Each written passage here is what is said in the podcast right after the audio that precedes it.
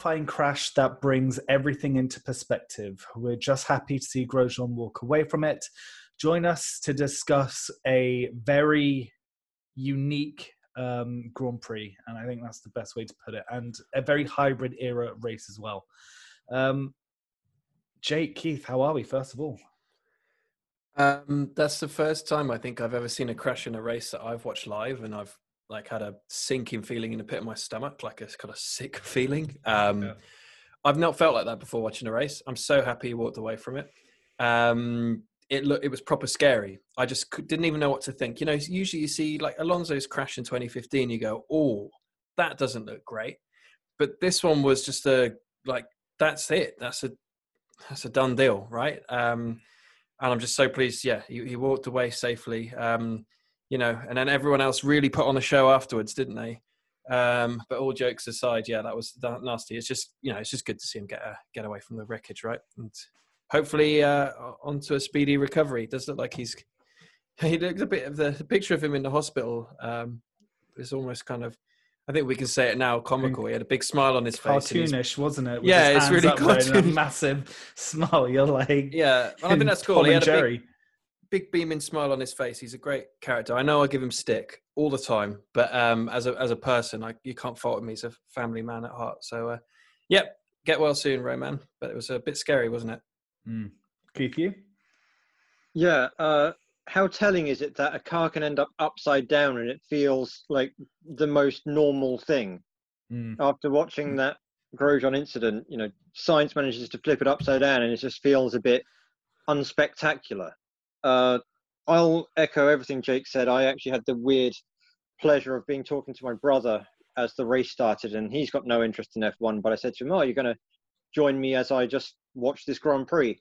And uh, when that crash happened, I, I mean, he said that he could hear the panic in my voice. I've, I don't think I've ever seen anything as visceral. I mean, obviously in my lifetime, I've had the unfortunate, uh, well, pleasure, whatever, the unfortunate nature of F1 is that I've, I've seen, yeah, experience. I've seen and heard of F1 drivers passing away. Most recently, Jules Bianchi, of course, but we didn't see that, and thankfully, we didn't see that.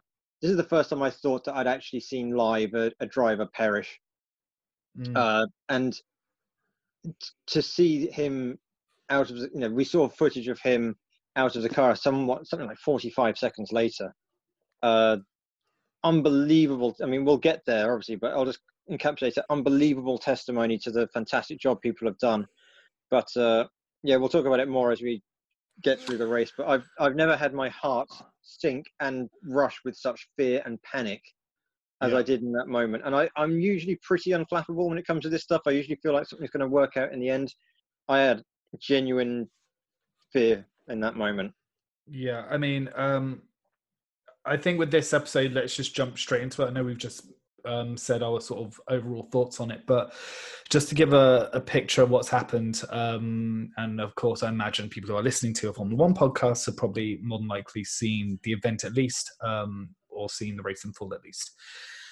Um, so, start um, the front getaway. Um, we'll talk about a lot of the individual drivers in depth later, but come past turn one, um, and then turn two, which is that slight sort of left kink. Um, Romain Grosjean tried to overtake basically slow cars, so slower cars in front of him. Um, tap his right rear, tap the front left of um, the AlphaTauri of uh, Kvyat, and just kind of knife eject the car um, around the front of of the AlphaTauri and then literally just straight into a wall. Um, it was a high impact. We've been told it was up to up to 53 G of impacts, and the um, we still don't know, but fuel um, leaked out because the car was literally torn in half, um, and obviously everything went up in flames. Um, you guys have watched F1 a lot longer than me. You know, there's the Ayrton Senna one, there's obviously the Jules Bianchi one. Um, for me, my thoughts is is I, I literally thought that was it. Like it's because it's because it's because the first shot you see is you see all of the cars racing towards you um, on that straight, and then you just see a massive explosion on sort of the left hand side. Um, and and and for me, it was, it was, it was what what really sort of stunned me wasn't necessarily the explosion. It was seeing the tire and that whole front end literally just fly across the air, and I was like, "What on earth has gone on here?" Um, and yeah, just uh, just seeing you know parts of the car. Um, I want to say thankful to Formula One um, for not showing it until they knew that something you know uh, until they knew that um, he was actually okay. Um, which is probably something which we can talk about later as well. Mm. But when you saw him get out, it was almost shocked because you're because because it's like what what what like this this makes no sense, right? Like how how can he be walking out of that and seeing the marshals, seeing the um, seeing the drive. I've I, sh- I, have gotten their names and I shouldn't have. Um, seeing the um, the the actual health and safety car um, run up. It was quite there on the scene early because obviously you'd have to be behind the pack on the first lap. Um, and just the bravery from everyone. You know, these marshals, you know, they're not paid. Um, you know, they do get some training, but that was a huge amount of heat. You know, um, and kudos to to Grosjean as well for. For, I mean, how that force just didn't knock him out. Like that's the bit which I still don't get. I mean, you need to be superhuman for that. It's the kind of force that they always fear. It's that stopping mm hit, right? They're not always fearing if something crashes and they carry on moving at speed. It's that inertia of stopping, right? It's that bang. Um, and that's where the big G impacts come in. And I'll tell you what stopped him from being knocked unconscious. It's the halo. Yeah. Um, and what I liked is that he came out and said, I was very against the halo, um, but it's just saved my life. And I was also initially against the Halo when I came out. I was like, oh, well, what's the point now? Are we going to put cotton wool around the cars? Like, this is getting silly. Um, and then we had the race in Spa where Leclerc went over Alonso's uh, head and it bashed right into the uh, car, kind of bounced off the halo. And he went, Yeah, without the halo there, that's Alonso's head. So I'm, I'm all for it now. I really get it. Um, you know, just uh, that that was a big part of it. What was so scary was just the the, the intensity of that fire. Uh, they're thinking it was actually from the fuel um, inlet so basically, there's a the fuel is in a fuel tank, but then it goes into another chamber before it's fed into the engine, um, and that's actually like a bag, a Kevlar bag that it's held in, and that's what split. And that was only two kilos of fuel. So imagine what happens if the, all of that fuel did go up. You know, there's a mm. hundred and whatever, and I think it's 110 they go up to now. There's probably about 105 there. Bahrain's a very fuel sensitive track. Um, is that right word? Fuel sensitive? What do you say? Fuel it has a big requirement on fuel. Anyway, they're on the it's a thirsty track. Thirsty track. There you go. Yeah. Very low miles per gallon. Yeah, they're um, you know they're full throttle for a lot of the track. It's an intense one, lots of high speed corners, um, and that was you know that's why the car was full of fuel. So it's kind of lucky that it was just that inlet. Um, and it was like a scene from a Hollywood movie, wasn't it? When mm. he's there, kind of climbing out the fire, and it was a uh, uh, sorry Van der Meer Merwe or Merwe. I'm sorry if I'm saying that wrong. I'm sorry if I'm butchering it, but he's the driver of the medical car, and um, Dr. Roberts is with him. And it was actually Dr. Roberts who was running up, pointing to the marshal, saying, Point fire extinguisher there, and kind of got right to him. And I, I just it was amazing. If you watch the footage, the medical car comes right right after, and they're, they're lucky it happened there because usually the medical car peels off, doesn't it? It doesn't do the whole of the first lap, and then it's back in the pit lane, where then it would have to come out again. If it was somewhere further around the track, it could have been a different story. Um, I mean, there's nothing lucky about exploding in a fireball, but I tell you what, if you're going to do it anywhere, do it there. Um, so that was incredible. Uh, the way when you just saw the car split in half was I've horrible. never seen that. I have never. And, no, and no. that's what scared me because I thought he'd split in half.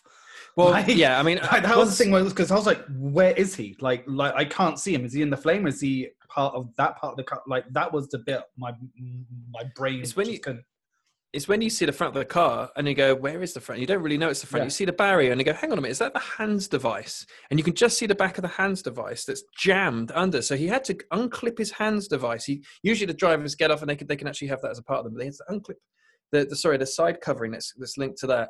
Uh, he would have had to get out uh, dazed. Surely he was dazed and on fire.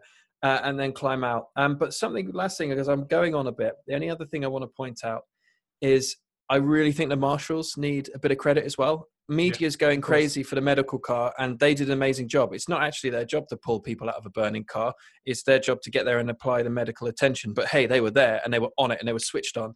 You know, they were saying blast a fire extinguisher. They were saying if it wasn't for that, they couldn't. It was the heat was too intense. Grosjean couldn't have come out, and they couldn't have grabbed him out. Um, so you know, that, I think that was you know an amazing job. When you see the crash, there's no waiting there's not a second. The marshals instantly turn around from that post below and they're sprinting there. They are on their way. There is no hesitation, no nothing. Uh, and the only bit of hesitation you see is from, and this isn't the right word really, you see Dr. Roberts get out of the car and there's almost like a split second uh, S word. I don't know what I'd say on it. He mm. goes, ah, sugar, but he says something else. And he looks at the car and he goes, right, how are we working this out? He just takes that split second to work it out and goes, right, fire marshal here, you go there. And, and it's an amazing job. But I think they deserve some credit as well. They didn't get mentioned. Uh, they did get some bad press for, uh, you know, the, the close to Tom Pryce moment later in the race with Norris, but we'll come on to that. But um, yeah, uh, uh it was uh, really, really surreal experience. I haven't felt like that watching F1 in forever. And you said we've been watching longer. I haven't seen a crash like that. And the Bianchi moment like that, no one luckily saw that. You just saw kind of Sutil's car at the side of the road. You, d- you don't want to see that. Like I said, fatals shouldn't be on TV, uh, you know, and um, you don't want to see that. But never that, that crash just was hot in a moment. it's it's like a Hollywood blockbuster, right? You know, mm. in a Hollywood movie, if you had a car crash, boom, the car would explode. Like usually they just kind of go, they don't even make any noise. They just sound like sort of polystyrene boxes sort of flittering down the barriers. But you don't usually see a car explode into bits excuse me. I mean for for me it's you know as you know i've watched endurance and i've seen their uh, i think it's the Mark Webber flip right? Oh yeah the um 99 Le Mans, yeah which yeah, which to me i still think is one of the worst crashes i've ever seen. I've never seen a car literally lift off and flip up like that. But even that wasn't in flames. But say that mm. well that happened three times that weekend for that yeah. That was, uh, yeah. yeah they built their wheelbase far too long and their you know aero far too low. It was, you know, a recipe for disaster. Uh, but when when I, they knew Grosjean was out, and they started to do replays, and you started to actually see the wreckage because obviously they didn't want to show anything. Which, as somebody who who's lived through the sort of Bianchi era and such, I was actually worried because when they're not showing something, you know it's serious. Yeah, yeah. yeah agree. agree. So I was actually just like, oh no, they're not showing it this could be devastating. So when they finally got around to showing it, and you saw Grosjean on the back of the medical medical car, I first of all I couldn't believe he didn't break his legs because he yeah. speared into that arm. Yeah. Uh, and we've seen just you know poor Billy Monger. We've seen Schumacher break his legs. We saw Olivier Panis break his legs. Uh, so to see him actually jump out of the car, it was astounding. But more to the point is that when they put the fire out, uh, you're just sort of looking at the wreckage from a bird's eye view, going, what did he jump out of? I mm. can't see anything. What? Where's the car? And it's only after they, you know, the fire finally starts to dissipate and the wreckage starts to reduce smoldering that you realize it's just buried in that Armco. And it's got a giant dent in it where the halo did its job. I mean, it's, I've never seen anything like it. And hopefully I'll never see anything like that again. I mean, yeah, I mean, I, I, think this is a good point to move the conversation in terms of safety. I mean, um, obviously the Halo is a must.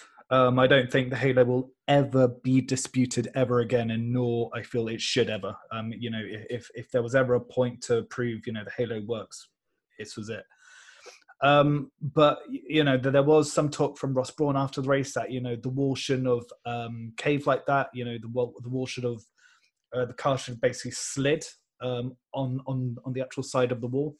Um, but then some people were asking, you know, but in terms of that angle, the way he was hitting it, you know, would have that been worse? Is it a good thing that he did actually basically drive through it? Um, and the halo was there to basically, you know, save him. Um, what areas do you do you feel F1 can learn from? Um, and what do you think we might see, you know, in uh, in sort of the in sort of the next few years? You know, will they introduce, you know, um, more stuff onto the car? Will they will the actual suits or the hands uh, will the hands parts of the suits become you know a lot more sort of you know I don't know.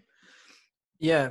Um, so firstly, what was interesting is the gloves were actually made of a material from last year's race suits. So the suits are actually heavier this year. Mm. They're far more flame retardant. You get 20 seconds instead of 10, but they're heavier. And obviously, F1's all about you know cut your hair. It's too long. Um, I always think Giovinazzi must be losing about half a tenth a lap just with his ponytail.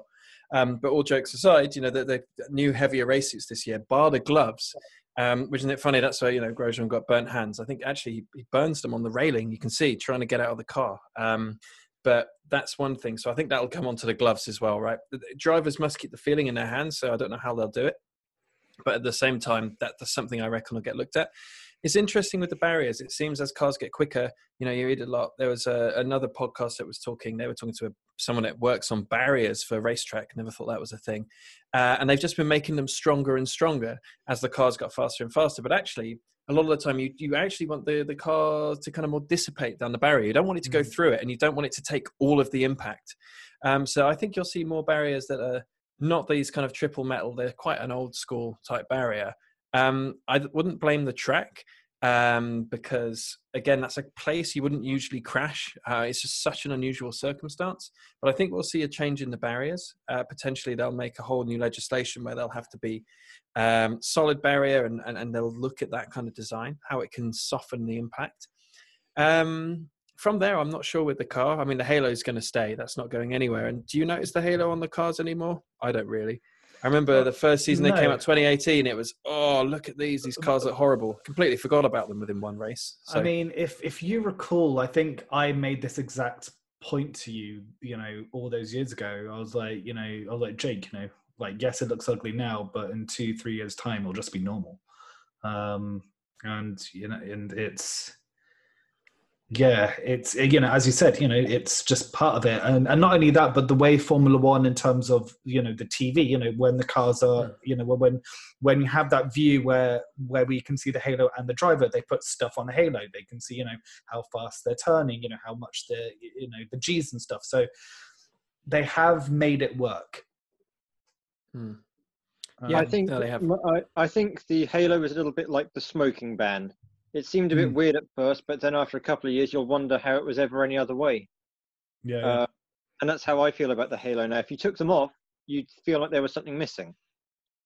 Uh, and you know, Grosjean was one of the biggest, like you say, he was one of the biggest uh, uh, critics of the Halo because he was very much like it's open cockpit. We shouldn't be having this. But he, you know, he ate crow. He realized it saved his life, and you know, and to hear uh, to put a sort of more sorrowful spin on the thing. To hear Jules Bianchi's mother come out and talk about mm. how that saved Romain and how she she said that you know if something good can come out of her son's death, then this is it. You know that's that's some powerful stuff, and so I think yeah, it's here to stay. It's proven its worth. Yeah, um, yeah, absolutely agree. Um, and I think on that note, I think that'll be a good point to move on. So, mm. um, news. Um, I'm going to enter in a little bit of news because it dropped earlier today, which I am oh so excited for. Oh, um, as Jake will know, I am a massive Audi fan because my dad had an RS5 when I was a kid growing up, and it was one of the sickest cars he's ever owned. Um, with that, when we went to Le Mans twice, um, the first two times Audi has lost Le Mans in like 10 years were the two times that I went. Ironic. But today they announced. He could have been wearing a Nissan jacket. yeah, he could have. And hat. uh, and t-shirt. And t-shirt. I still got that picture lap 253 times saved on my phone in a special yeah. folder.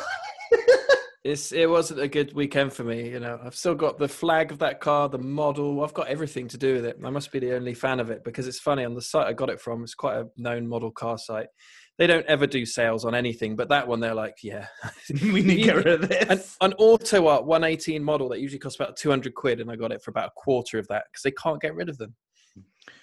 uh, but anyway, um, Audi today has announced that they will be dropping out of Formula E. They'll be going into um, endurance, um, LMHD. Um, and also they'll be going into the uh, Paris and Dakar as well, which I was not expecting. Like, like that came out of left field big time. Yeah, that's a, a big one. Um, I don't know what that says about Formula E. am um, starting to feel like Formula E isn't the the future of electric sport, you know. But I, I won't go into that. It almost came out too soon. Um, I'm excited they're coming back to Le Mans.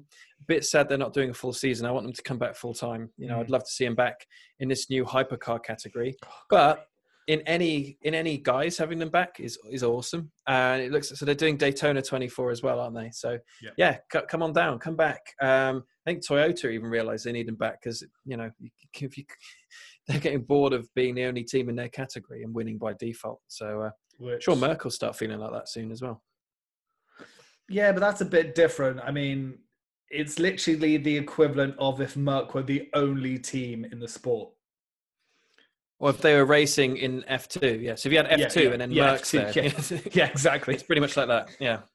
Um, but yeah, I'm super hyped. Like I, I can't like um I, I think every other week I send Jake a message that's saying the hypercar class, I can't wait. Jake, the hypercar class. Oh, look at these new pictures. It looks so cool. yeah, it's going to be really good. I'm a bit sad they're they're a bit sluggish, but um, they are really cool. They're they really really cool. cool. I mean, yeah, I think yeah. it's the Peugeot one which we've seen so far. That's amazing. Yeah, oh, Toyota I have love done that a... Peugeot so much. I'm mm. really hopeful on that. In the black and yellow, I think it is so far, isn't it? Well, maybe Grosjean will go and drive that when he's when he's feeling better. It's perfect made for him, right? He'd be great for that project. I mean, I thought I, I mean, from from what I was hearing, that that was the plan. Is that if he was dropped out of F1, he would then join that like whole project. Um, but yeah, and we'll and see really. Um, have we got any other news? Oh yeah. Um, so uh, Pietro Fittipaldi will be replacing um, Grosjean for the next race and the one after. Is it? Was that still unconfirmed? They haven't confirmed for the one after yet. I mean, I assume so. He's not yeah. going to be better in two weeks. Um, yeah, it's cool. It's the grandson of Emerson, the great two-time world champion Emerson Fittipaldi. Mm. Um, but I mean, he's not got the most amazing record. He won. He's a Formula 3.5 V8 champion in 2017. Did a bit of IndyCar, did a bit of Super GT. Um, but he has been their test driver for a couple of years. They put their faith in him. You know, you could see maybe something would happen with one of the F2 drivers stepping up, but um, obviously that's not going to happen because it's the showdown, isn't it? The title showdown uh, between Callum Ilott and Mick Schumacher. Callum Ilott, he, he was gaining points again in that feature race. But then in the sprint race, threw it all away with that crazy sort of lock-up moment, avoiding of all people Schumacher, and then he collided into uh, uh, I can't remember his name, the Red Bull Junior. Um, it wasn't Tsunoda. I don't think. I think it's the other one, the other driver they've got. I, I thought, sorry, yeah. I thought it was Tsunoda. Uh, I, so. I, can't remember the name. I'm, i apologize for. I'll have to check it.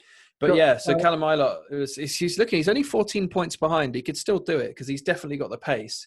Um, but yeah, it was a funny one that, and of course, um, Ilott's not going to be an F1 next year either, is he?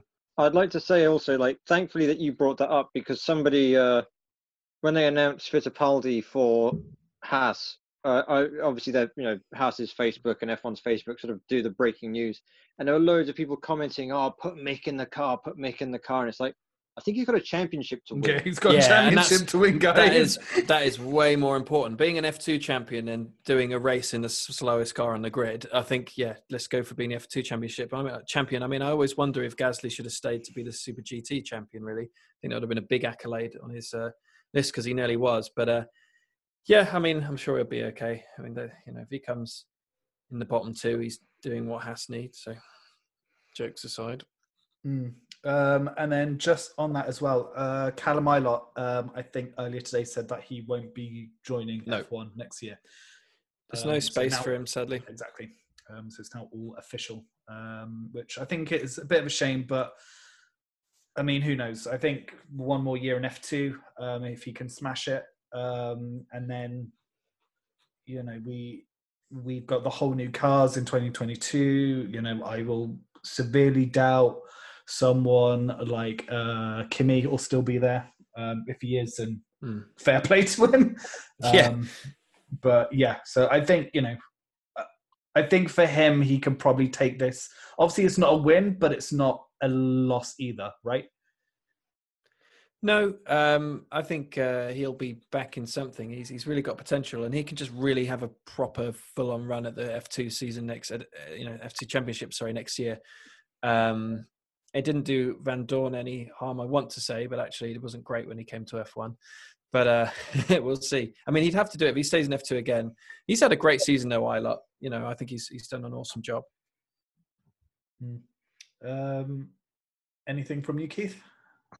Uh, yeah, I mean, Ilott, I think maybe on his day is the fastest guy in F1. He just he's just got those inconsistent finishes, and it's a shame because I think that given a little bit more maturity and a little bit more luck, he probably would be leading the championship. But you can't fault the job that Schumacher's done either.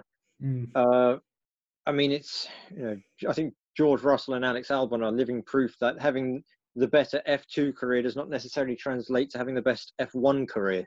Mm. Uh, but you know, I think that I think that ultimately talent rises to the top. You know, by and large, I I don't think that Mazepin will be long for the uh, F1 world. You know, and maybe Ilott will find another way in. Yeah, um, I mean, it's. I mean, to me, it's it's weird because this is the sort of the first time I'm seeing sort of the the gen which I've known from the start of the sport leave, and then a whole new breed. Like I'm sure you guys have seen it probably once or twice now. But for me, like this is like the first time I'm seeing like a clean out of the entire grid, right? Like it's it's kind of sad actually thinking about it. It's like, oh, yeah. all my old heroes are gone. Like I think it's literally Lewis and that's it. Actually, no, literally, yeah, it's literally Lewis and Kimi left. Like that's it. Alonso's coming back. Oh, Alonso, yeah, yeah, you're right. Yeah, yeah.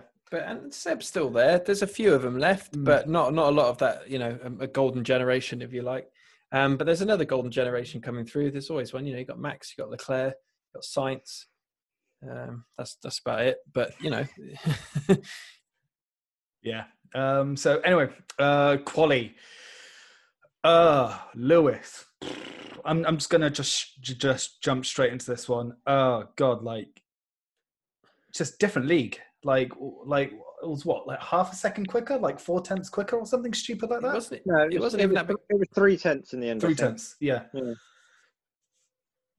Do we have to talk about quality in the race? I really don't know if I want to talk about it. Just no, I'm, I'm joking. I'm just saying it wasn't very exciting this race, was it? Uh, yeah, quality was. You know, I, after practice, I was thinking, oh, you know, Merc have been doing some weird tire tests, so maybe there's a chance for you know Red Bull to get one of their glory wins that they usually get towards the end of the season and they didn't even get to do that. You know, Lewis just rocked up and then suddenly was way ahead of anyone else. Uh, and, so there we go. And I just want to remind everyone: Mercedes have stopped working on this car about three races ago now, like even more so. Well, yeah, they think it's May time. They, no, May whoa, there, whoa, there were no races in May. Wind back. Um, I think it was Barcelona, which usually would have been May. That's why my brain's done that. I think yeah. it was in Barcelona where they, they stopped. It's developing. And and the fact that the Red Bull still hasn't caught up is just like yeah, it hasn't. Mind blowing, mind blowing. Um, but I'll tell you who has sort of bridged the gap. Her, her Racing Point.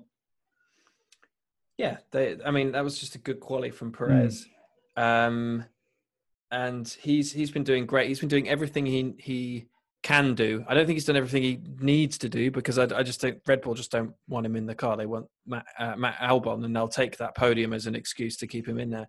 Even though Perez beat him in an inferior equipment, you know all this. Oh, Racing Point have the second quickest car on the grid. No, they don't. They don't have the second quickest car. Probably have the best car in the midfield, just. But um, Perez is just yeah, he's awesome, great, great lap and quality. But Renault, Renault were really good as well. I think Ricciardo was like three thousandths ahead of Ocon, so Ocon had a really good session. Renault, uh, Ricciardo just got it when it counted. Both of the uh, Alpha Tauris were in uh, Q3. That's pretty good, and both Ferraris were out in Q2. So last year they were P1, P2. This year they were P11, P12. So that's all you need to know, really. Yeah, and yeah. it was interesting to see. I think Lance Stroll. I think he was like second in Q1. I think he bunged in a really hot yeah. at the end and uh, you know all the commentators were saying, "Oh, you know, he's looking really racy," and then he ends up P13. You know, just yeah. uh, and that's I think that's kind of becoming a little bit of a staple of of Lance is that he he's a very inconsistent Saturday yep. qualifier. Is that he can sometimes be rapidly fast on Saturday, and other times he just seems to be miles away. Yeah, he's like a yo-yo. there's no consistency. When you even look on the car on, on board with him, he looks very erratic. There's just no sort of calm and semblance of any sort of uh, control there, is there? It's not good. It's, not a good show. That car should not be out in Q2. It's yeah.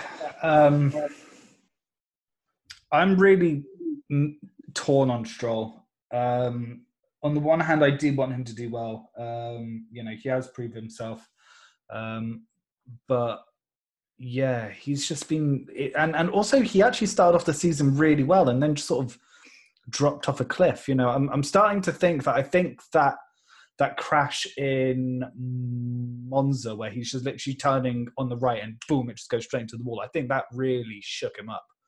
Oh, um, in Nurburgring was it Nurburgring? Was it no, no, I thought it was in Mugello.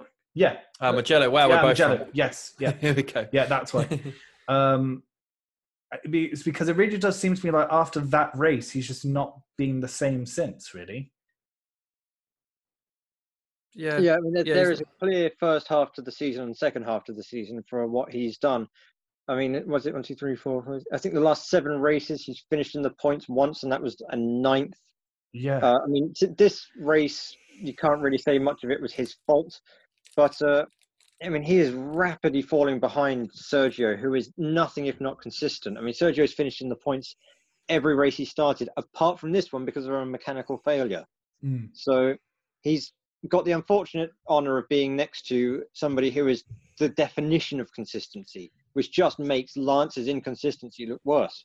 Yeah, and and yeah, and also he's got Seb in that car next year, and Seb is hungry. Like you can tell after the last race when he won that, and certainly just seeing him sort of in the pre-race interviews and the pre-quali race interviews, like he was up for it. And you know, um, I think it was it was either Ted or Will who who asked him in the interview, like, Seb, are you happy seeing what RP are doing with this car? Because it's like this is you, like you'll be in that car next year. And he's like, I am ready to go. Like I cannot leave Team Red quick enough, right? Like he is. So he he he's going to go into that team and hit the ground running. I think. Like I don't think it'll be too long until he's, you know, putting that car well above where it sh- where it really sh- really actually should be. Well, I mean, here's a question just before we get into the team by team breakdown. How vital is it next year that Lance beats Seb? Um, I don't think it really is. Um, I think the reason they've hired Seb is so that they can, um, and and I think I'm and I've actually said this previously previously before. In the same way where you know Braun hired Schumacher to come in and help set up the team to get it into the position where it is now. I feel Seb will be the exactly the same thing, except for he'll be in a car which can probably be nearer to the actual front. I'll be interested to see how Seb performs. If this is going to be like a 2015 Ferrari move where he's just had a renaissance and really turned it around. Um, I hope it is. And maybe this car will be more to his liking. I think he's kind of switched off at Maranello. You know, he's not happy there. Um, it still doesn't look like the right decision now, though, does it? Having, you know, Seb and Stroll in the car when you could have Perez and Seb or, you know, even Perez and Stroll. I don't think Stroll has to beat Seb, but I think he has to be you know there or thereabouts. He's got to be contributing points. You know that car should be third in the constructors really, and at the moment it's Stroll that's letting it down. Even with the 15 point deduction, you know they should be there or thereabouts. So he's he's got to pull it up. Um, and I don't know how far the influence goes of Stroll. Obviously, it's the Stroll consortium, and you know they've bought the team and they've got Aston Martin involved. I don't know when it gets to a point where people go, look, you know, we don't we don't care. But you've seen it with Andrea de Crasheris back in the late 80s and early 90s, you know, daddy's Marlboro money talked and it didn't matter what he did. You know, the engineers used to give up even bothering to fix his car or caring, but at the end of the day, it was his dad who was paying the bills. So mm. I, I, can't see Stroll going anywhere. You know, that his dad's bought the team for his son to race in. That's why he's done it. Yeah, literally. Um, yeah, there we go.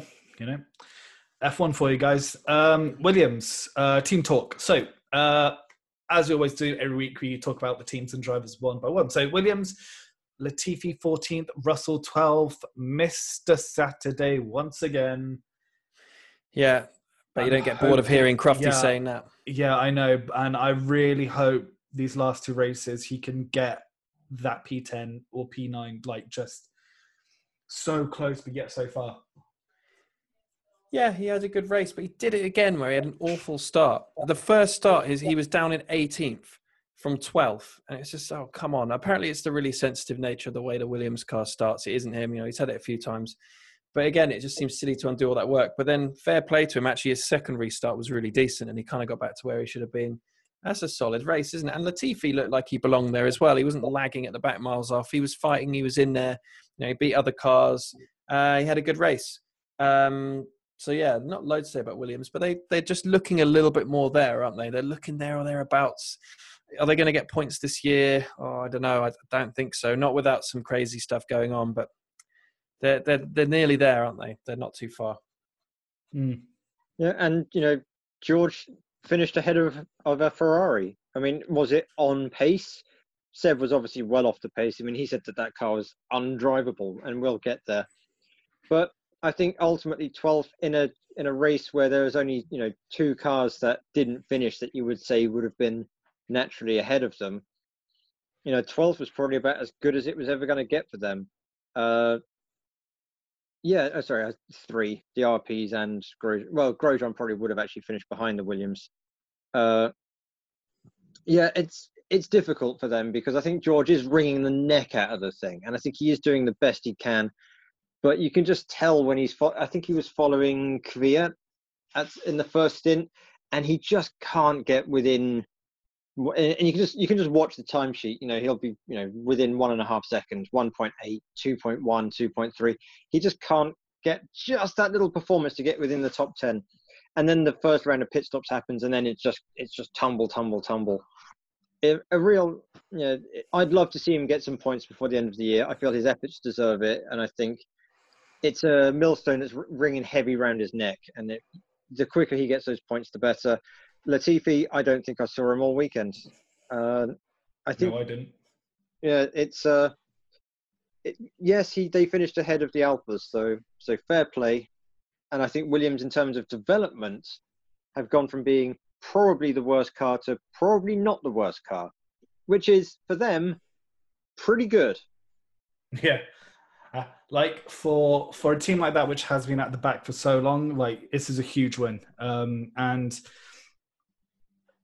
and hopefully, you know, l- let's also recall earlier in the season, you know, the Williams name had to get sold. You know, um, it's no longer owned by Claire and Frank, um, and this is a positive step. You know, this is the reason why they sold the team because they felt that they could leave it in hands of people which could bring the Williams name more towards where it actually should be. Yeah, I mean, I think, uh, yeah, Latifi is a similar situation to Stroll, really, isn't it? Mm. I think he's, he's there. That right now, it doesn't matter to them, does it? I think that's the main thing. Doesn't matter whether he's coming 14th or 13th or 12th or whatever.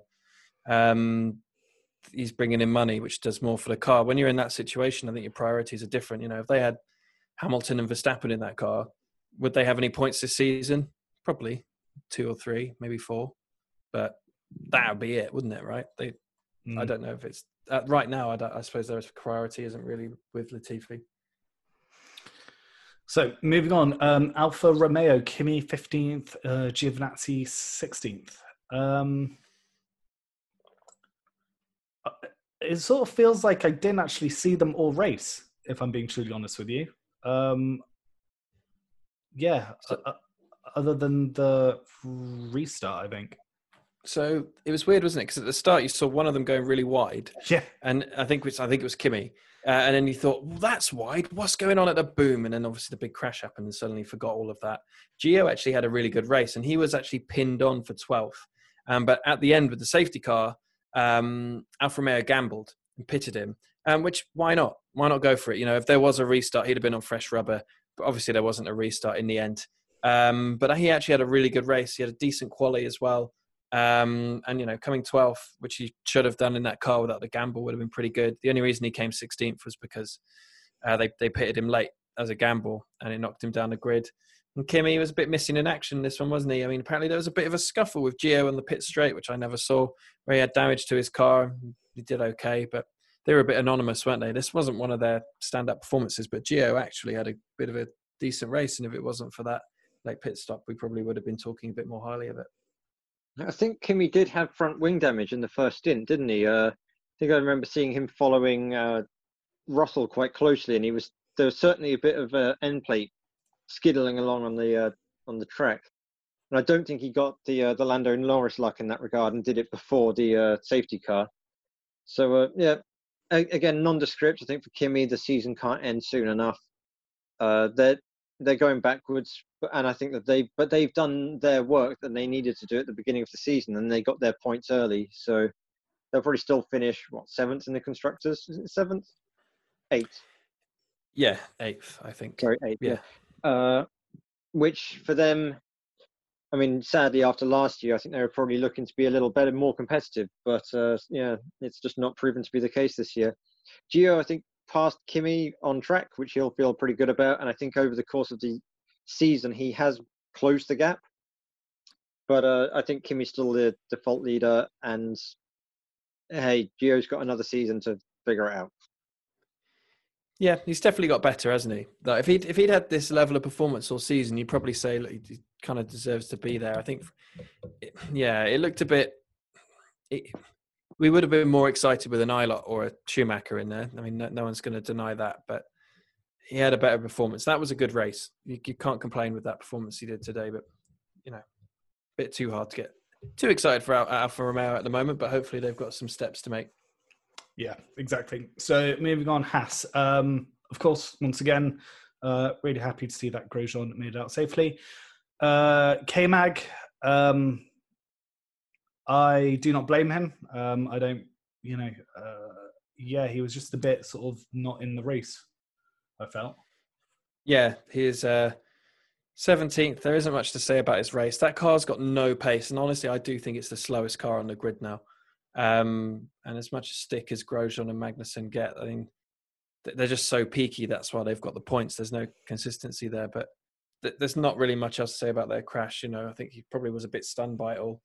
Um, but you know, what I will say about Haas is that car was, you know, did its job. It was well built. I know a lot of them have the same safety structure and you know, yeah, the halo and all of that, but it did really stand the test, which is good. I, I don't think it's like the old days where you go, you know, if you're in a Lotus and you know you're going to get hurt if you crash, or you know if you're in a newly built car, you're going to get hurt because he doesn't really care about any of the safety. The car is always super light and made just to be fast. It's not like that anymore. There's there's standards all the cars have to hit.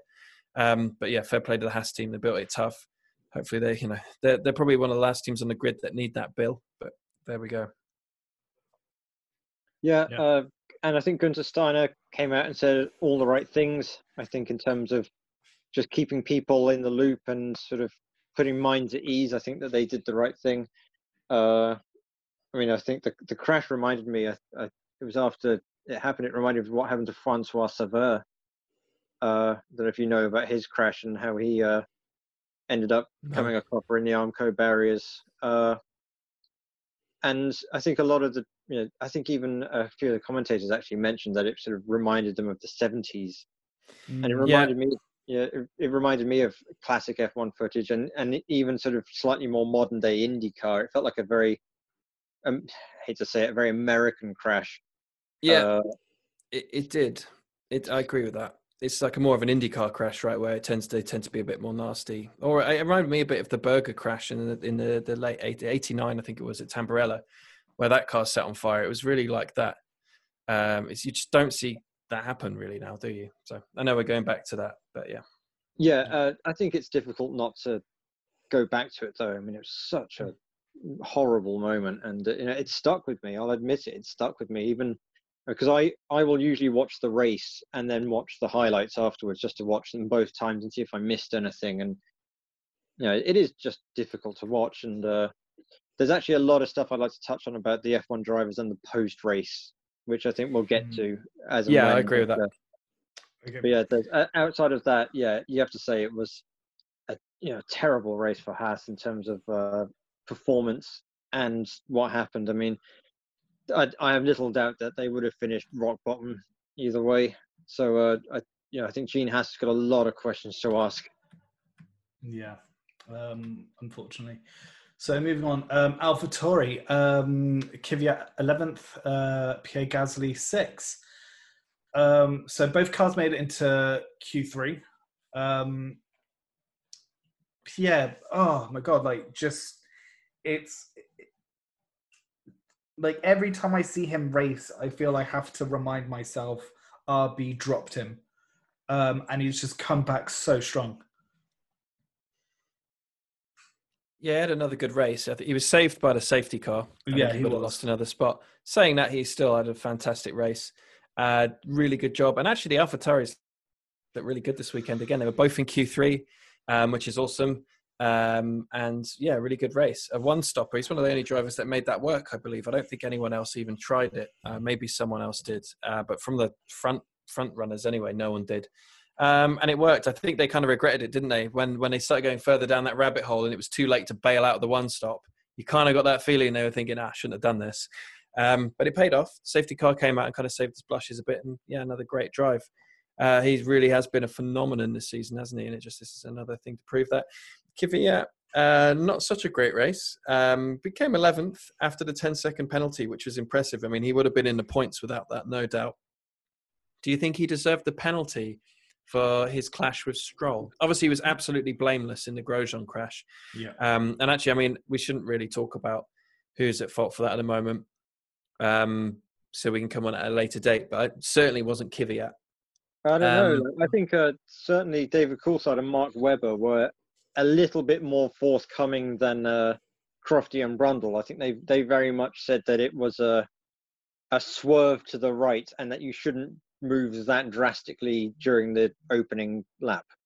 No, I mean when um, I first saw, when I first saw it, I said it should be a race ban. Um, I I think it's awful, but I, I just feel disrespectful going into it now. I mean, Grosjean's made some moves this year that I think are horrendous. You know, like the one on Kimi in in Barcelona was just awful. Mm. Um, and now Grosjean's walked away from it.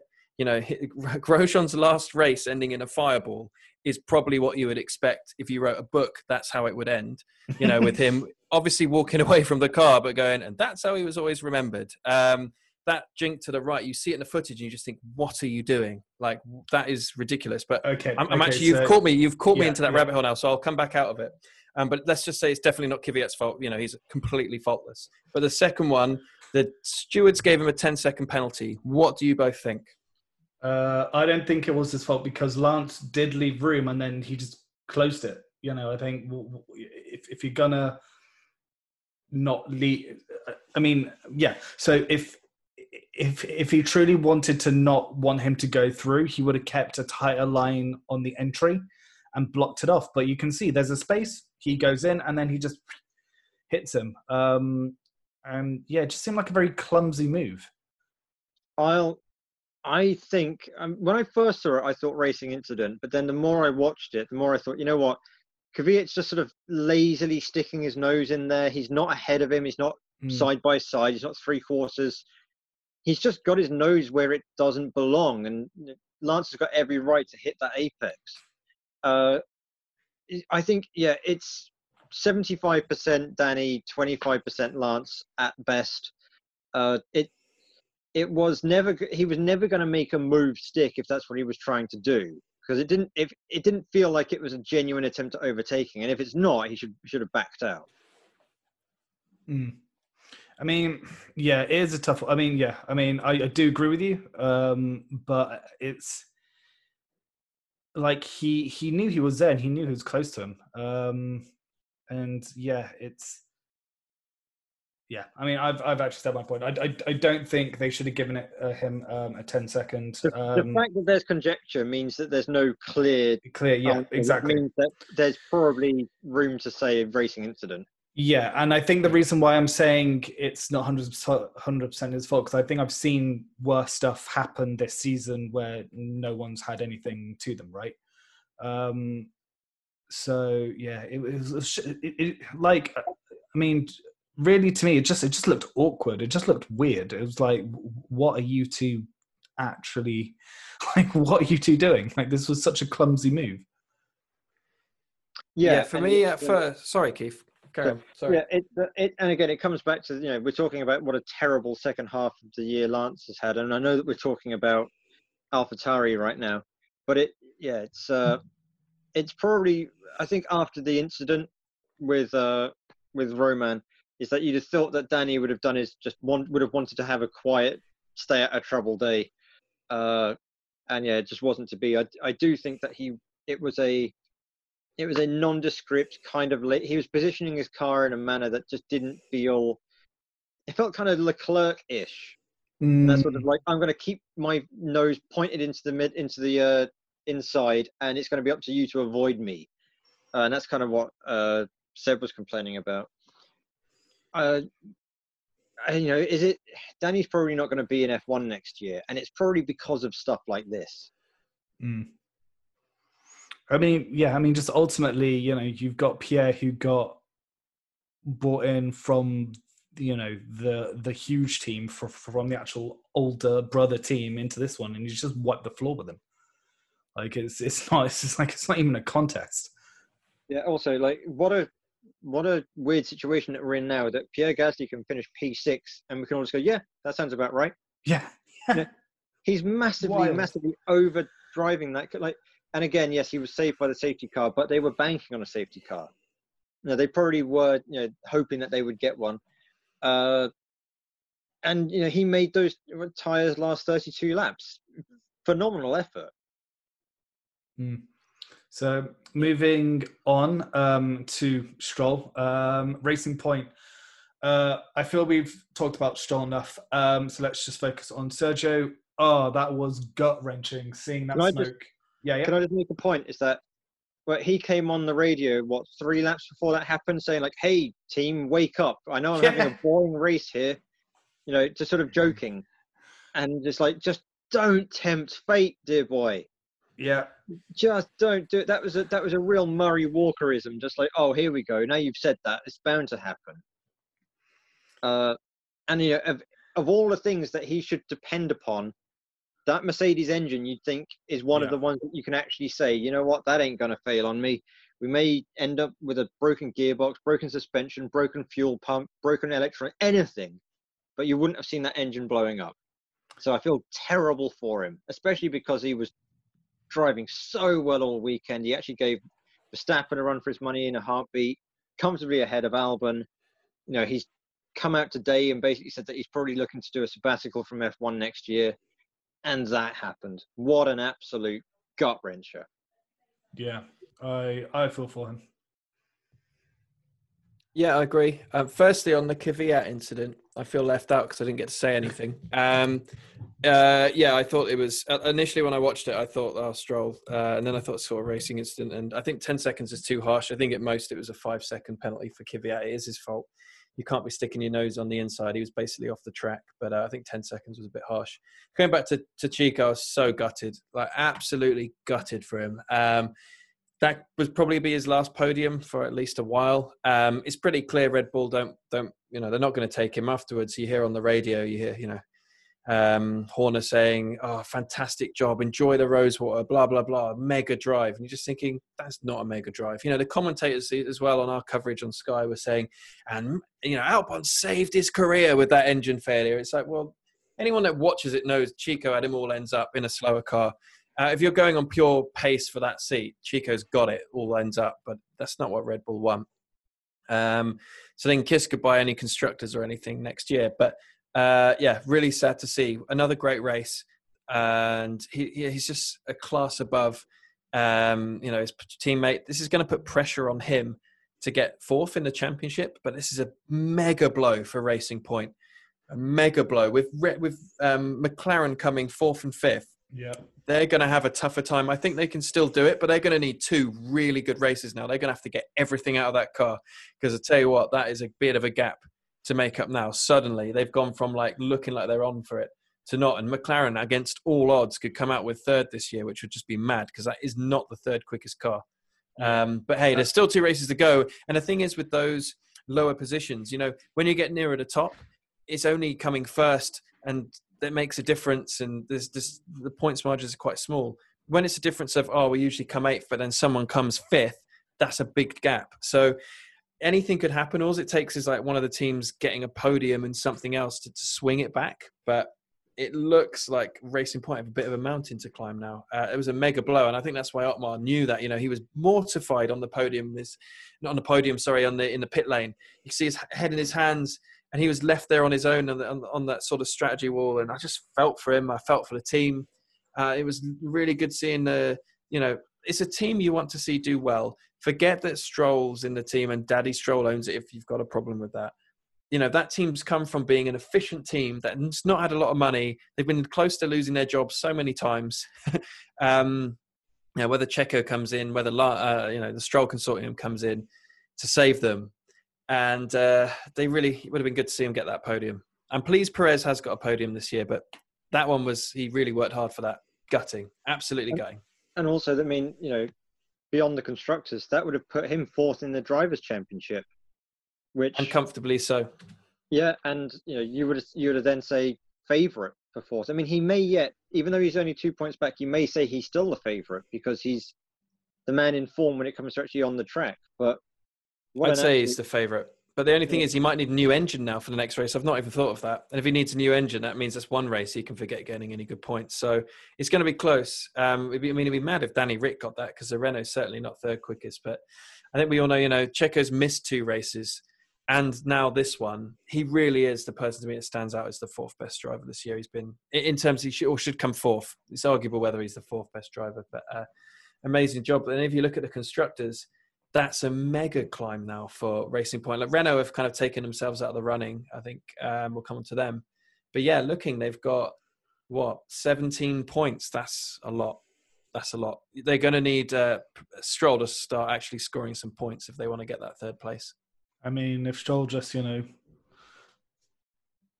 a little nip on on on on one of Sainz's, I don't know, Norris.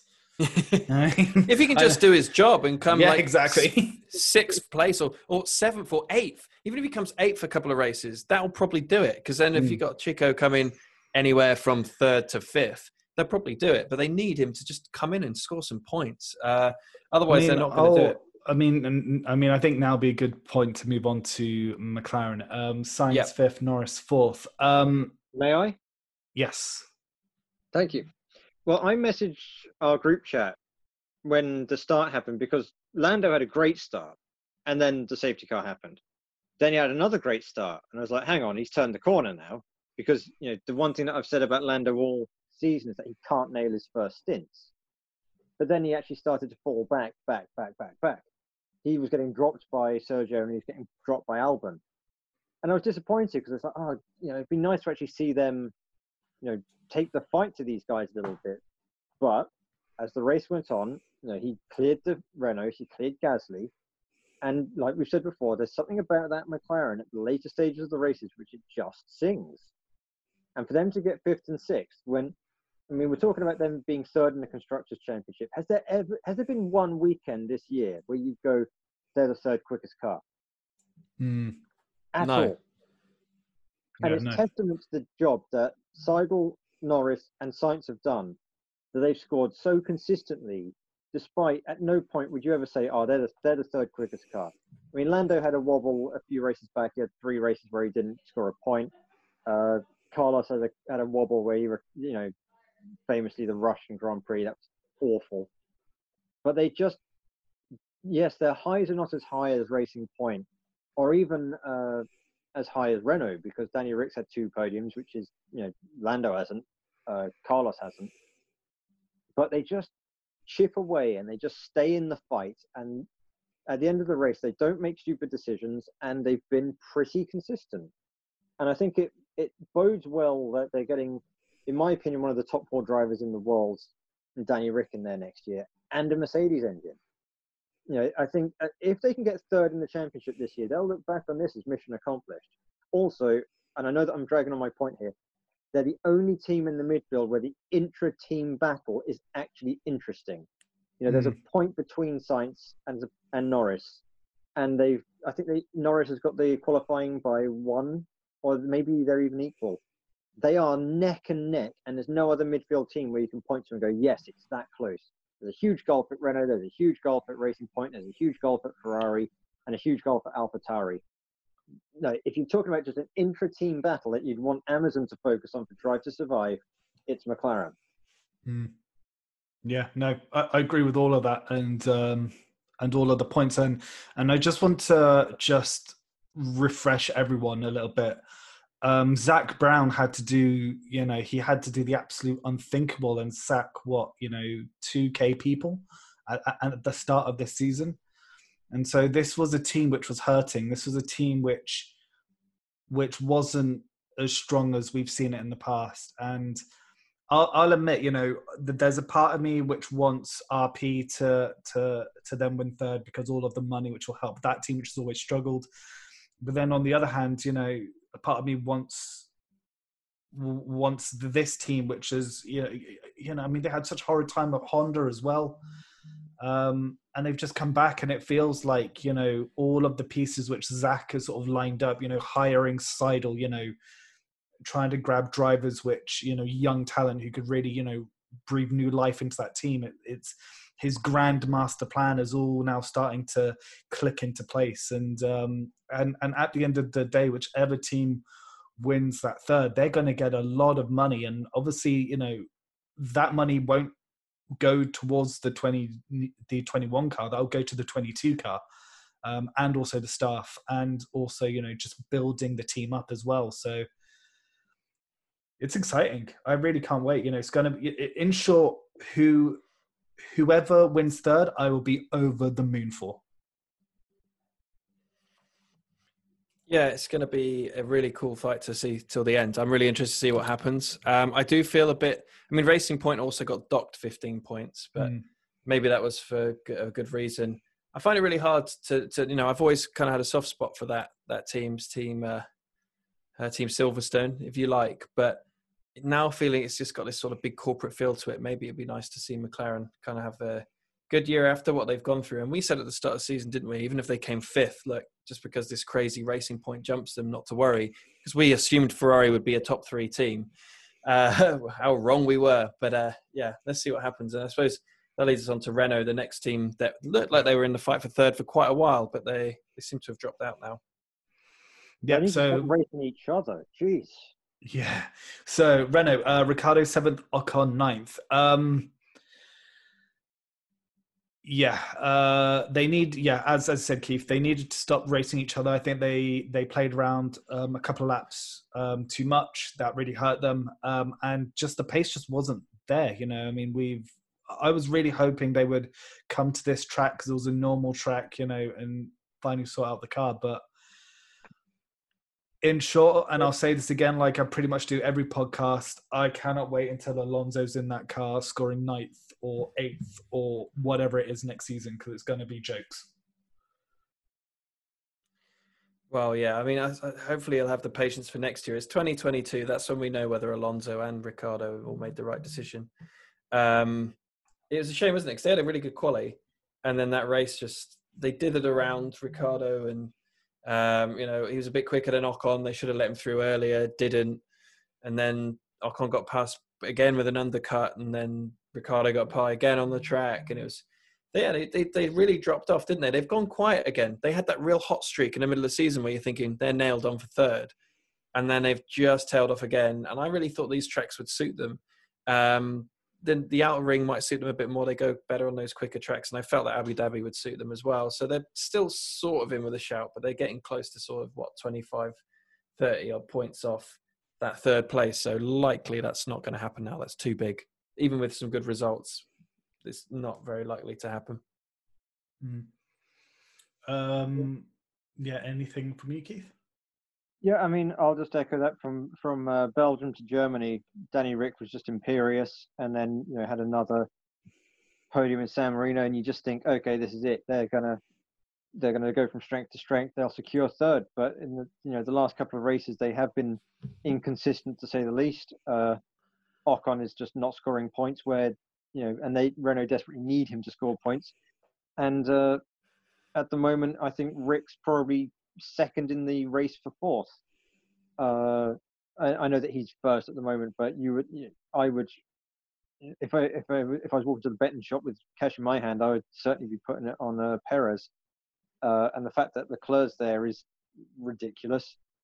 Uh, yeah, and I, I, don't see it changing between now and the end of the season either. I don't think it's the uh, the outer ring is going to suit Renault. It'll suit them more than it did this race, but I don't see them being able to close the gap on uh, on McLaren, or certainly not Racing Point. Mm, agreed. Um, moving on, Ferrari Leclerc, Leclerc 10th, Vettel 13th. Um, I feel we we all got a little bit too high and happy of seeing Seb um, on the podium last race, and you know I was kind of and, and as I said before, you know in the pre-race he was really sort of like get up and fired to go, and yeah, this this wasn't a good one for them. Um, when when Williams can keep you back, I think that just says everything really. It's the what a difference a year makes, isn't it? I mean, that car set up for an engine that's a rocket, and they don't have that anymore. So it just it doesn't work. They've tried to add downforce to the car, but it's just made it more draggy. Uh, yeah, it was. Uh, we've beat them up all season, haven't we? Mm. Um, we want to see them at the front. It looks like they're really gunning for next year, even though there's not huge reg changes. There are some, um, and Binotto's been it. Maranello the whole year. Pretty much, it feels like only the last two races. But I think they they're switched off from this year. They're focusing on next year's car. I think they'll be better next year. I think they're going to make a big step forward, even though it shouldn't be possible. I, I just see somehow it'll be that they do, however they need to. They'll um, find something. They'll find something. Um, you know, Seb's complaints about Leclerc were quite funny. Um, I mean, Leclerc doesn't care. He's he is pretty. Uh, you know, he gets his elbows out uh, and then just goes, "Oh, sorry, I didn't mean to do that to the team." But you know, we know what he's like, but you can't really blame him. Leclerc actually had a good weekend. He had a poor quality. He looked off the pace, didn't he? But then actually, he was the one who scored a point in the end and had a decent first stint. So, all in all, yeah, they were there. It's just weird seeing Ferrari. Just you, you don't even think about them, um, and they that's not right. And yeah, you, you, especially in Bahrain, it's a track they've gone well at for a while. You know, um, should have won there last year. They yeah. did in 2018, I believe. I think uh, Seb won there. Um, it's a track they usually go well at. So yeah. Yeah, Leclerc is the uh, classic example of better to ask for forgiveness than permission. Always, uh, always ready with an apology rather than actually just not doing it. But uh, I do think it's a little bit uh, hypocritical for Seb to complain about teammates not following team orders, considering uh, old multi twenty one Seb. You know, to say, oh, how how could he not have followed our discussion this morning. So, uh, yeah, come on, mate. And also, it was an aggressive piece of racing. It was. It, I watched that back a couple of times, and it wasn't anything too egregious. If that was Seb on anybody else, it'd be like, well, you know, good, good hard racing, Seb. But uh, yeah, I mean, even though he had that P3 last week, you know, two weeks ago, which was a, you know, let's just say what it is. It was an inherited P3. Uh, this was a this was a return to the anti form, and yeah, I, I think that yeah the race you know two more races and then you know please let me have a go in that new Aston Martin. Yeah, like yeah, exactly. Um, moving on to Red Bull, Albon third, Max second. Uh, if there was ever a point where I felt Max has just completely checked out of the season, this was it. You know, um, I think after the pre-race, they were like, "Oh, Max, you know, you did really well. You got second place," and he's just like, "Yeah, that's all I. That's all I ever get." And you're like, "Ah, he's done. Like, he's." yeah, he was angry with the team yeah. uh, because they dithered, but not no dithered, wrong word. They just weren't aggressive enough on the strategy, which yeah. is really not like Red Bull. Um, you know, when they went on the hard, they went send it. It's like yeah, they're going to go for the one stop, and suddenly you look and you go, and his pace is all right here. You think Lewis has to stop again. He's committed to a two stop. Do something different, uh, and then just didn't, and then did a safety pit stop for the fastest lap. It turns out that actually Merc weren't comfortable on their tires. They didn't have a new set of hards, I don't think, or two new sets of hards to go on to, which put Lewis at a disadvantage. Lewis was having to push like mad whilst trying to keep a hold of his mediums. Um, yeah, Merc weren't really uh, as comfortable as you think, and Lewis wasn't as comfortable as you think. And I think Max knew that, and Max knew they weren't aggressive enough with the strategy and didn't do enough. Um, what really surprised me about this race is this was uh, you hear on the post radio um, Red Bull's first podium in Bahrain since 2013, and that is mad to think. But I suppose mm. it's yeah, it's Merc that have been dominant in this period, and then it's usually been Ferrari that have been right up there. Ferrari like this track, they always have historically since you know back in 2010 with the first race. I know that that wasn't the first race; it was before then, but they, they went quick there in 2010 uh, and, and onwards really. Um, it's historically a sort of Ferrari track, and yeah, so Red Bull haven't had a podium there since 2013, uh, which is which is mad to think. Um, so yeah, double podium. I mean, Albon inherited that. I think we touched on that really. I mean, I think he'll keep his seat, and it's almost that sort of moment, that visualization, right? Of uh, you know, Perez's engine blows up as you know Albon gets the podium. It shouldn't be because of that. We know Perez was the better, you know, better driver on the day, and Albon definitely inherited that. But he'll take whatever he can get, I suppose. He was still off the pace. Little hint from Max that he was annoyed that you know Albon wasn't there as to work as a rear gunner to stop Lewis being able to do whatever he wanted. But apart from that, they're they're pretty checked out on there. I think Max has had enough. Really, he just wants to get through this season. Yeah, I mean, Max just sort of came out at the end of the team radio saying congrats to Albon on his uh, podium, but then post race he said, "Oh, you know, finishing a half a minute behind me, I don't think that's much to be excited about." You know, he clearly wants some. Well, he clearly wants somebody that. Well, I mean, every every driver wants to know that they can beat their teammate, but at the same time, you want them to be competitive. Yeah. And I think uh, I think Max is getting a little bit annoyed with seeing, well, not seeing a Red Bull in his mirrors. You know, there is he is in a class of one all the time.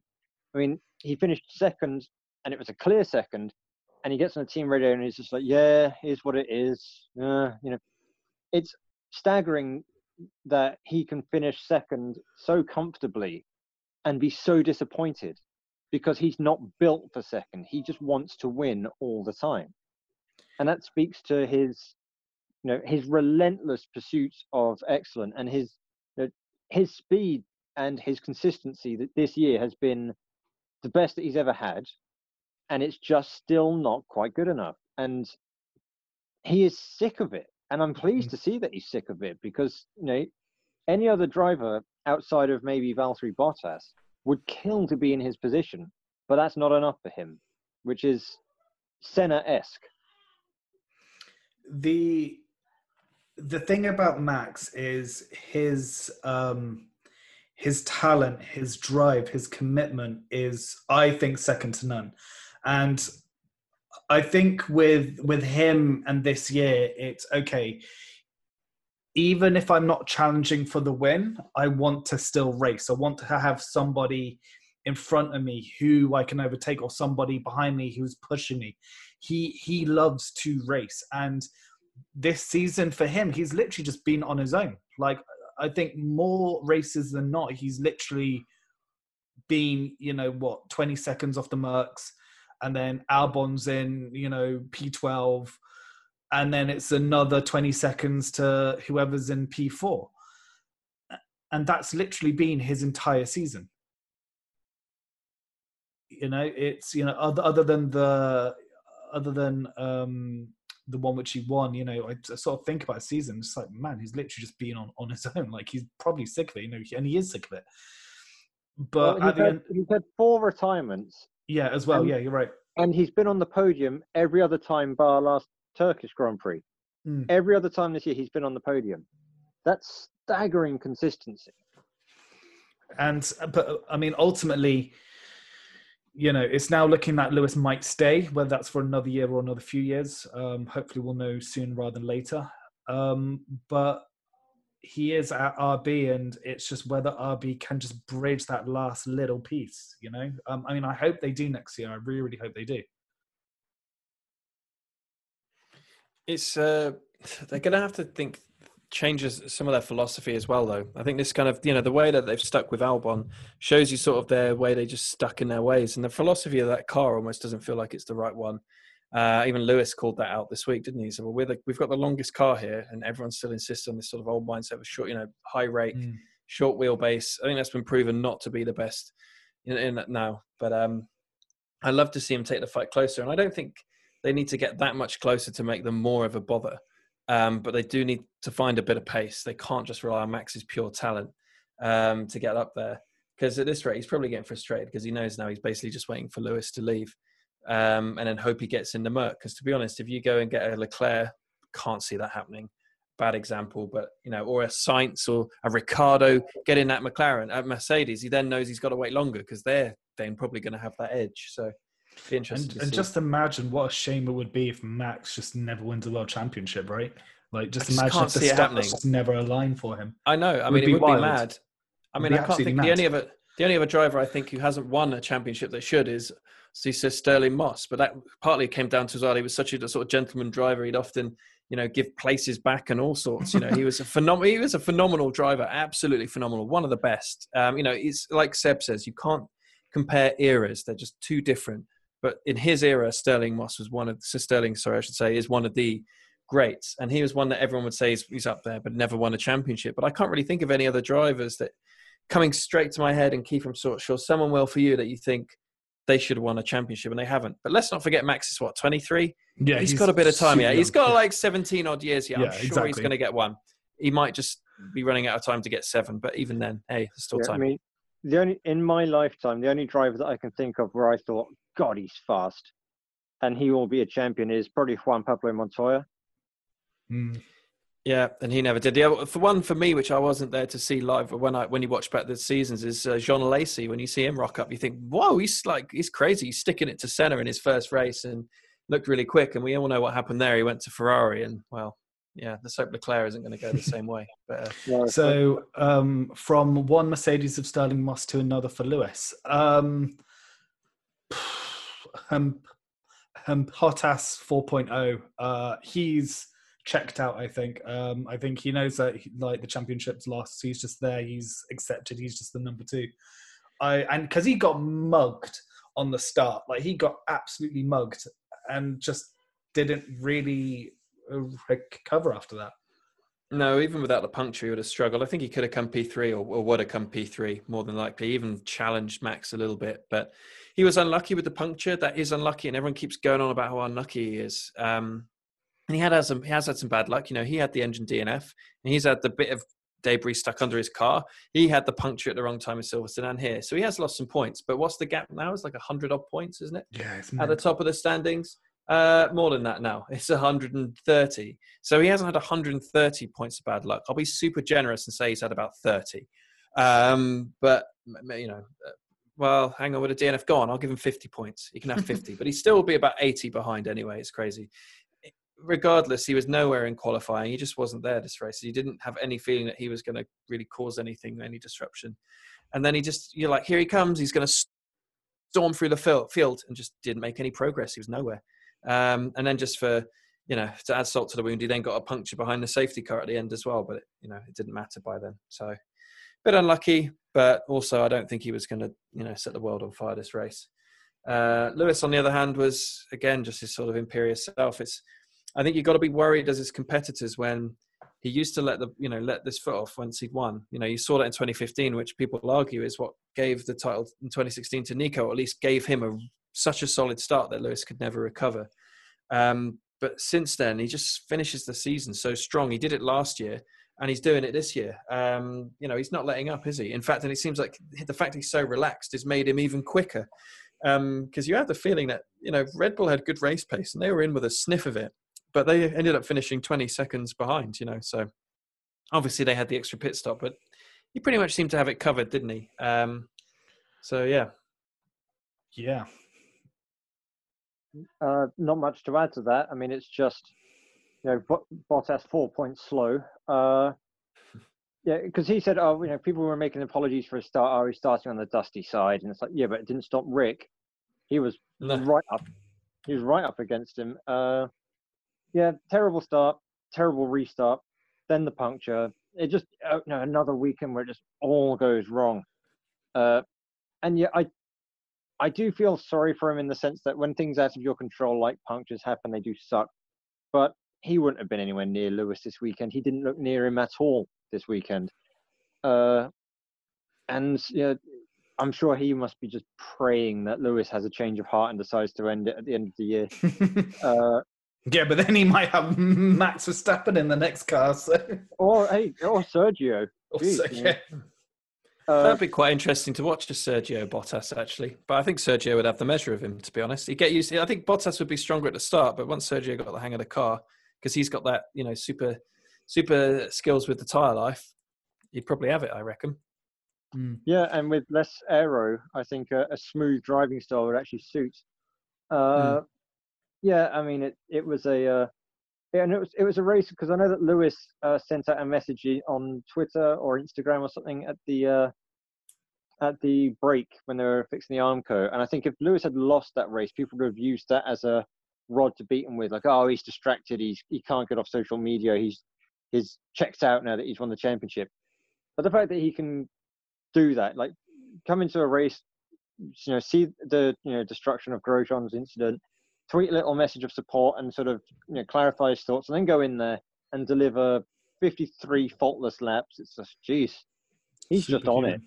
It's Super just, yeah. I mean, in terms of just race crafts, this has been his finest year.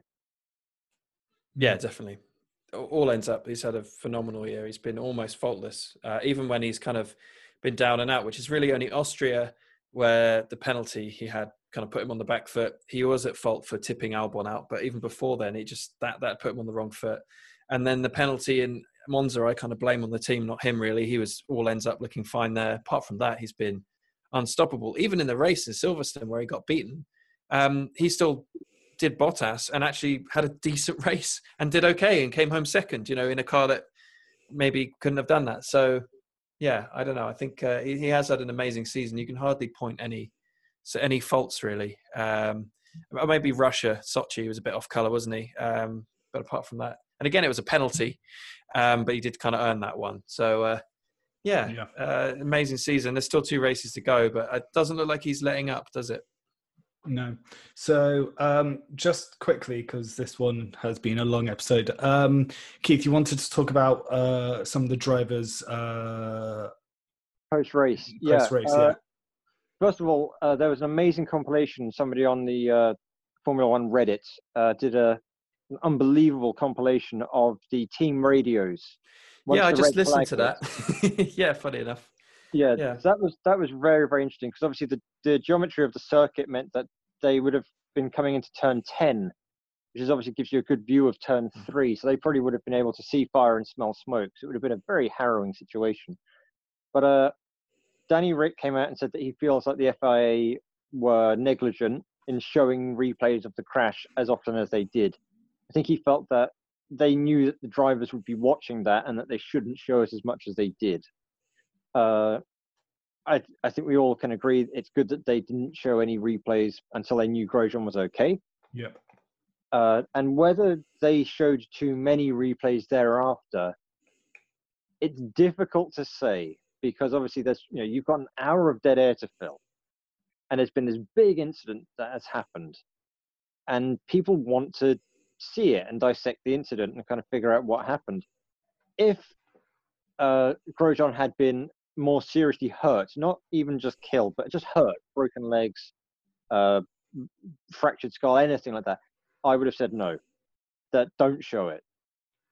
But the fact that he got out and he was okay, you know, I, I, okay in inverted commas, uh, I can sort of understand why the FIA thought it was acceptable to show it. I don't know how you guys felt about that. So um, I have to be a little bit careful, I think, but these drivers are not heroes. They're not heroes. They're not doing anything against their will. They're not conscripts. They're not saving people's lives. They're not fighting a war. That you know, not like in World War One where young kids were sent out to fight. They're paid millions to do something they love and they want to do. No one is making them. No one is forcing them. Um, you know, being oh, we're doing it for your entertainment. Someone else will always step up to the plate and do do this job.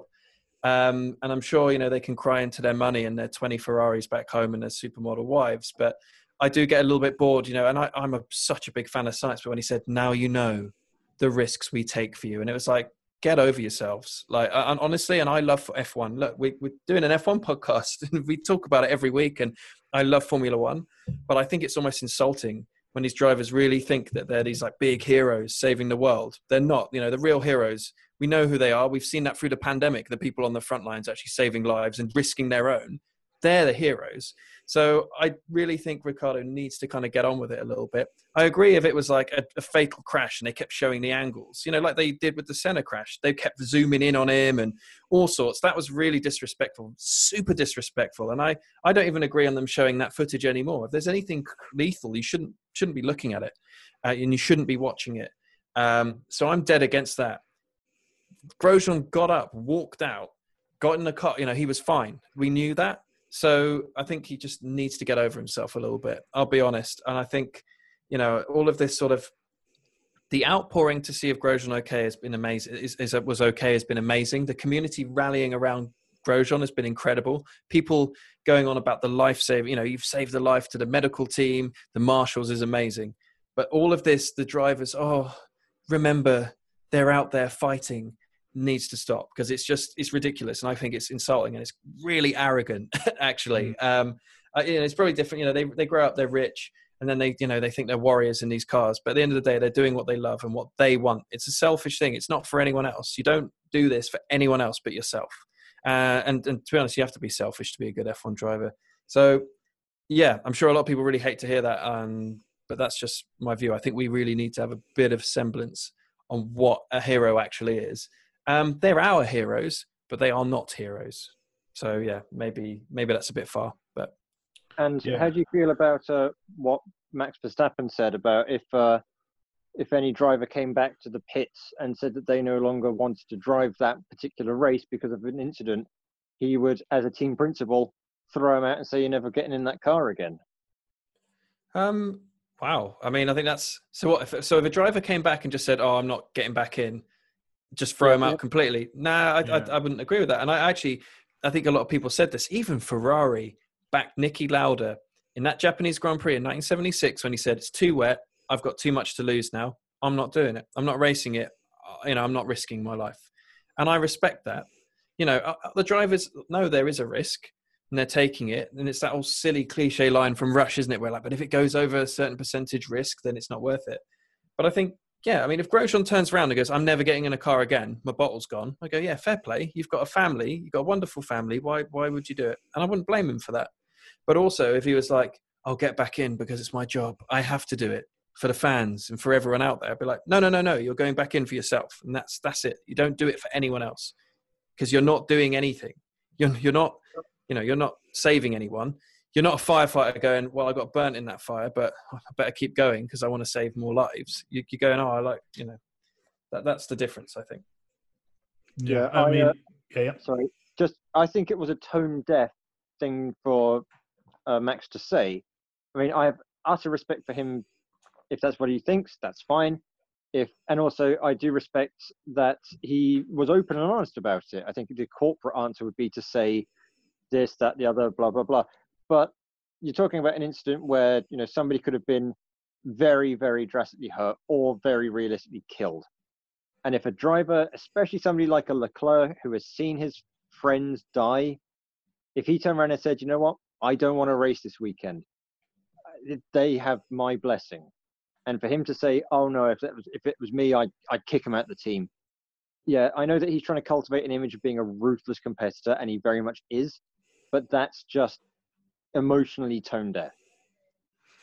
Yeah, and it's not the first time I feel he's sort of said something on par. I mean, I can't bring up any examples off the top of my head, but you know, it's I feel it's just the way he is, and um, and hopefully, you know, he has some more uh, PR training. But um, I'm going to be honest with you. You know, I, I agree with everything Jake said. Um, you know, this is a sport.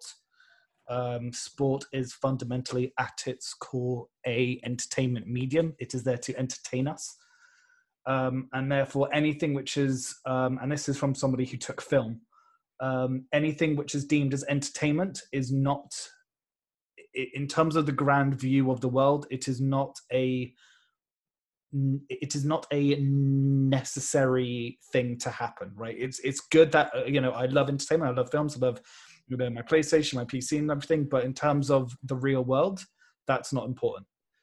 Um so yeah, so uh, yeah, I just agree with everything which what what Jake said. Um, Max is Max. Um, I can only hope that you know somebody from Red Bull does sit him down and just be like, "Hey, man, you know, maybe you shouldn't have worded it like this."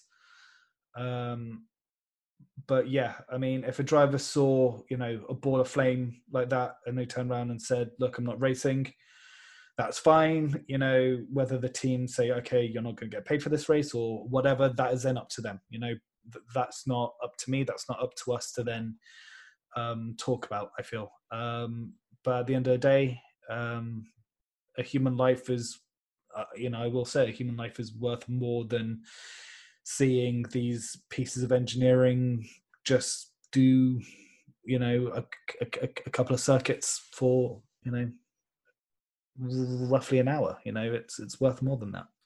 And also, like Max has seen his dad turn into a human barbecue in, in the pit lane. Yeah. You know, he had one of the most famous uh, pit lane fires of the '90s. So it's like, you know what, you know, if if, if you should have a little bit more, you know, respect of the. I think I think Max actually used that as an excuse. He was like, "Look, man, like I saw my old man. He was in the flame. He's still, well, well, well you know, he was still in the car and driving around."